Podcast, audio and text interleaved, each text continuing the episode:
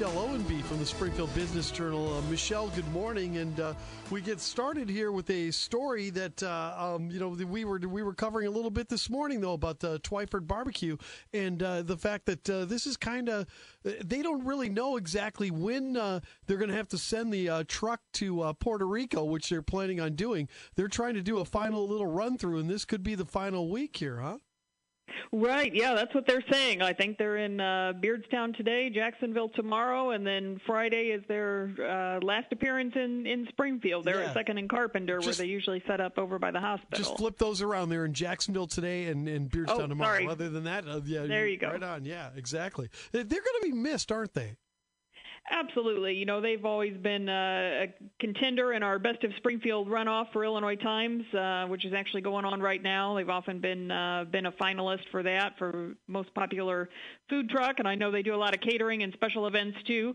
Of course, not too many uh, special events happening these days, which is why I think nobody is surprised to hear that uh, restaurants and, and food trucks are struggling and having to adapt and make some changes. But yeah, moving to Puerto Rico, that's a pretty that's a pretty drastic change. It sure is. I mean, it looks like they're going to have a brick building in Puerto Rico that they've been, uh, uh, you know, that, that uh, is near a military base and has a lot of uh, American companies. Well, well, obviously Puerto Rico is American too, but obviously uh, people based in the mainland that are familiar with barbecue and will be enjoying that. And I'm sure the Puerto Ricans will enjoy that barbecue too. Yes, good good for them. Uh, I think on the the Facebook post where they made the announcement a couple days ago, though, Randy had referenced uh, the wind farm project in Morgan County that's uh, supposedly going to be taking place pretty soon, and, and some folks were confused by that. You know, there were a lot of comments like, "What what does a wind farm have to do with the food truck?" But uh, of course, Randy and his family live in eastern Morgan County. That's where the business is based. They're in the Jacksonville area, and uh, and there is indeed a big wind turbine project in the works. So I think that was a concern that he had as well, and, and factored into the decision to move. Yeah, a lot of people that don't understand the complaints about living near a wind farm have never lived near a wind farm, so it it can be a little bit tricky. That's for sure. Yeah, yeah, absolutely. But uh, they will be on their way to Puerto Rico, and of course that uh, farewell tour. So I, I can't imagine what the lines are going to be like at Second and Carpenter. We were thinking about visiting them today in Jacksonville. I'm sure the lines will be big there too. Yeah, probably like what we saw the day the uh, the last day of the feed store operations. I, I know they had a similar issue after they made their announcement. Yeah, Augie's too. I know Augie's had had a huge line, you know, when they when they closed the front burner and all that other stuff. But when you think about Twyford's and in the fact that uh, really when the, the when the explosion of food trucks in Springfield over the last five years or so, you know, I know District 23 did the MacArthur bites on the Boulevard, and there were other things that that you know we started to get used to seeing these. Uh, food trucks that were authentic food trucks. You know, uh, not taking anything away from the corn dog or the or the or the hot dog people or whatever, but these were people that were actually preparing. You know, you know, uh, high quality meals, fresh ingredients on, in a food truck. And one of those was Twyford's, obviously. The other one was Cooper's Alley, and now uh, Cooper's Alley side looks like it's going to be closing. Right, right. Although just to clarify, that is only the the brick and mortar location. Right. So they're basically going back to their roots as a, a food truck. They started out in 2014 with uh, the Cooper's Streetside Bistro popping up at a lot of uh, fairs and festivals and events. Um, and then they've had the location there inside Kingpin Lanes since 2017. Of course, been a again tough time for restaurants. The bowling alley was closed as well for several months. Uh, you know, even when restaurants were allowed to reopen, the the bowling alley wasn't open again yet. And uh, they've actually kept their dining room closed, even though now technically restaurants would be allowed to operate at half capacity. Um, they say they've chosen not to reopen their dining area for the the safety of the employees and guests, and they've just been doing strictly takeout. They've been offering some take and bake menu items and, and some prepared items for carry out and things like that. But they said that uh, as of October 30th, they're going to wrap up operations there at Kingpin and just go back to focusing on the catering and the food truck side of things. Yeah, I don't want to put the words in the mouth of Craig. I haven't had a chance to talk to him about this yet from Kingpin, but I do know that that was a concern. I mean, when you go to a bowling alley, you know, bowlers want to be able to get some food, you know, going there, and if there's nothing being served in the dining room, uh, that's going to be a problem, I think. Yeah, yeah, you know, kind of reading between the lines of the Facebook post, it sounded like maybe there was some uh, some disagreement there. You know, they referenced uh, Justin and Kendra Cooper referenced in the Facebook post that they had been served an eviction notice by Kingpin, and and as you said, it kind of implied that there might have been a dispute over uh, how that was all being handled. So, you know, I, I think fans of their food will still be glad to know that they will have the option to patronize the the food truck or catering once events start coming back again. So at least they're not they're not gone for good, not gone to Puerto Rico. Yeah, and, and the other part of it too is that that uh, they they certainly are. You know, I mean, it was a strange kind of quirk, quirk, quirky thing to have such a high end uh, uh, food quality in a bowling alley where you think French right. fries, pizza, something like that. So so you know that that quirkiness gone. I think the Coopers will be able to uh, prosper. You know, in the food truck and still uh, carry on that tradition of great food that they've been uh, slinging out here for a long time. Yeah, they've certainly built up a good reputation, and a lot of people, uh, a lot of people are big fans. Um, and, and, speaking of good reputation, another familiar name has resurfaced on the local dining scene, and that is Jordan Coffey. Uh, Jordan and Aurora Coffey, of course, were the owners of American Harvest, which closed earlier this year, but now they've got their Luminary Kitchen and Provisions in the works, under construction over there on uh, on Headley. Uh, but in the meantime, until they get that up and running, Jordan is serving as the executive guest chef instructor for uh, Lincoln Land Community College. You know, they have a student led restaurant out there called Bistro Verde.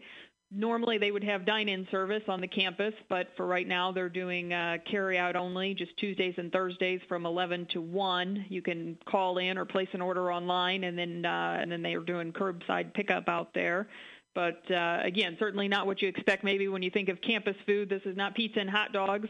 Uh, you know, Jordan said he's actually going to be trying out some of the restaurants or I'm sorry, some of the dishes for his new restaurant, Luminary. So if you want to get a, a sneak preview of what might be popping up on the menu at Luminary, you can uh, try out some of the dishes there. Yeah, interesting story with Jordan Coffey, of course. Uh, almost a protege, if you will, of Augie. You know, from Augie's front mm-hmm. burner, and uh, you know, you know, learned a lot of technique and stuff from that. And it's really good that he's uh, kind of made the commitment to to uh, you know give back a little bit as far as teaching goes, being that instructor at Lincoln Land. You know, the, there's a lot of great culinary uh, minds that have come out of that community college, you know, and they have a very, very good culinary program, and uh, it's good to see that Jordan's going to be part of that.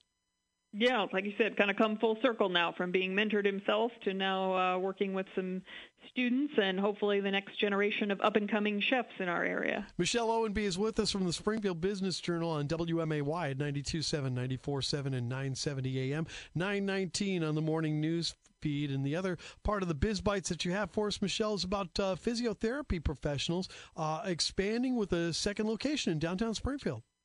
Right, and, and this is sort of a, a, part two, a sequel, if you will, to something we talked about a couple weeks back. The uh, historic Kerasotes building there at the corner of 6th and Washington has had the uh, lower level vacant for a while, ever since Urban Sassafras and the uh, fitness center moved out.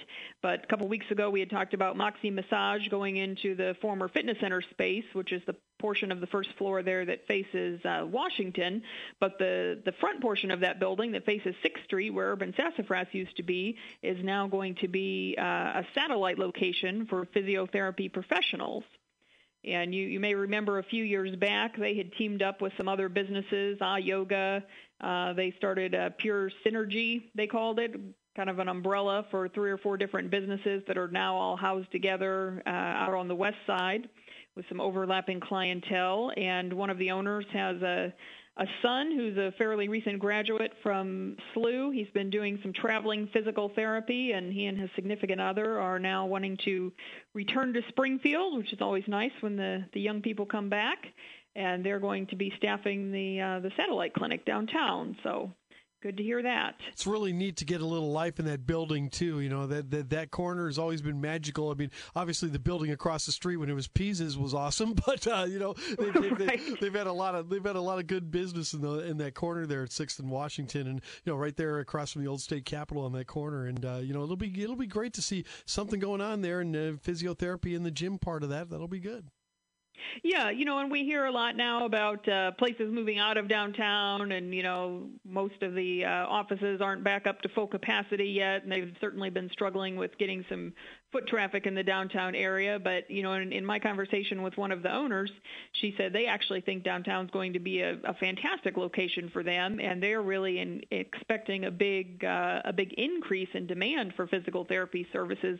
She said even since the uh, stay-at-home orders lifted you know the the whole sheltering in place thing is not necessarily good for your your physical body right? People get out of their routines you know maybe they're depressed they're not uh, not as active as they were before and they are seeing a lot of people who either because of being less active or maybe putting off elective surgeries we know that the hospitals were shut down for a while as far as not uh, not doing any kind of elective procedures and now that those are resuming again um, they are seeing a, a, big demand for the physical therapy services. All right, cool. Listen, this is just a sample of all the great stuff you're going to find in the Springfield Business Journal. So, uh, Michelle, how can people get a copy? Well, you can go to springfieldbusinessjournal.com and sign up for Biz BizBytes, which is our weekly newsletter. Comes out every Wednesday afternoon with a roundup of what's going on around town, and it is free of charge. You can also uh, sign up to get the print edition delivered to your home or office once a month. All right, terrific. And every Wednesday we visit in and find out what's going on on Biz Bites here from the Springfield Business Journal. Michelle, as always, thank you so much for your time. Thanks, Chris.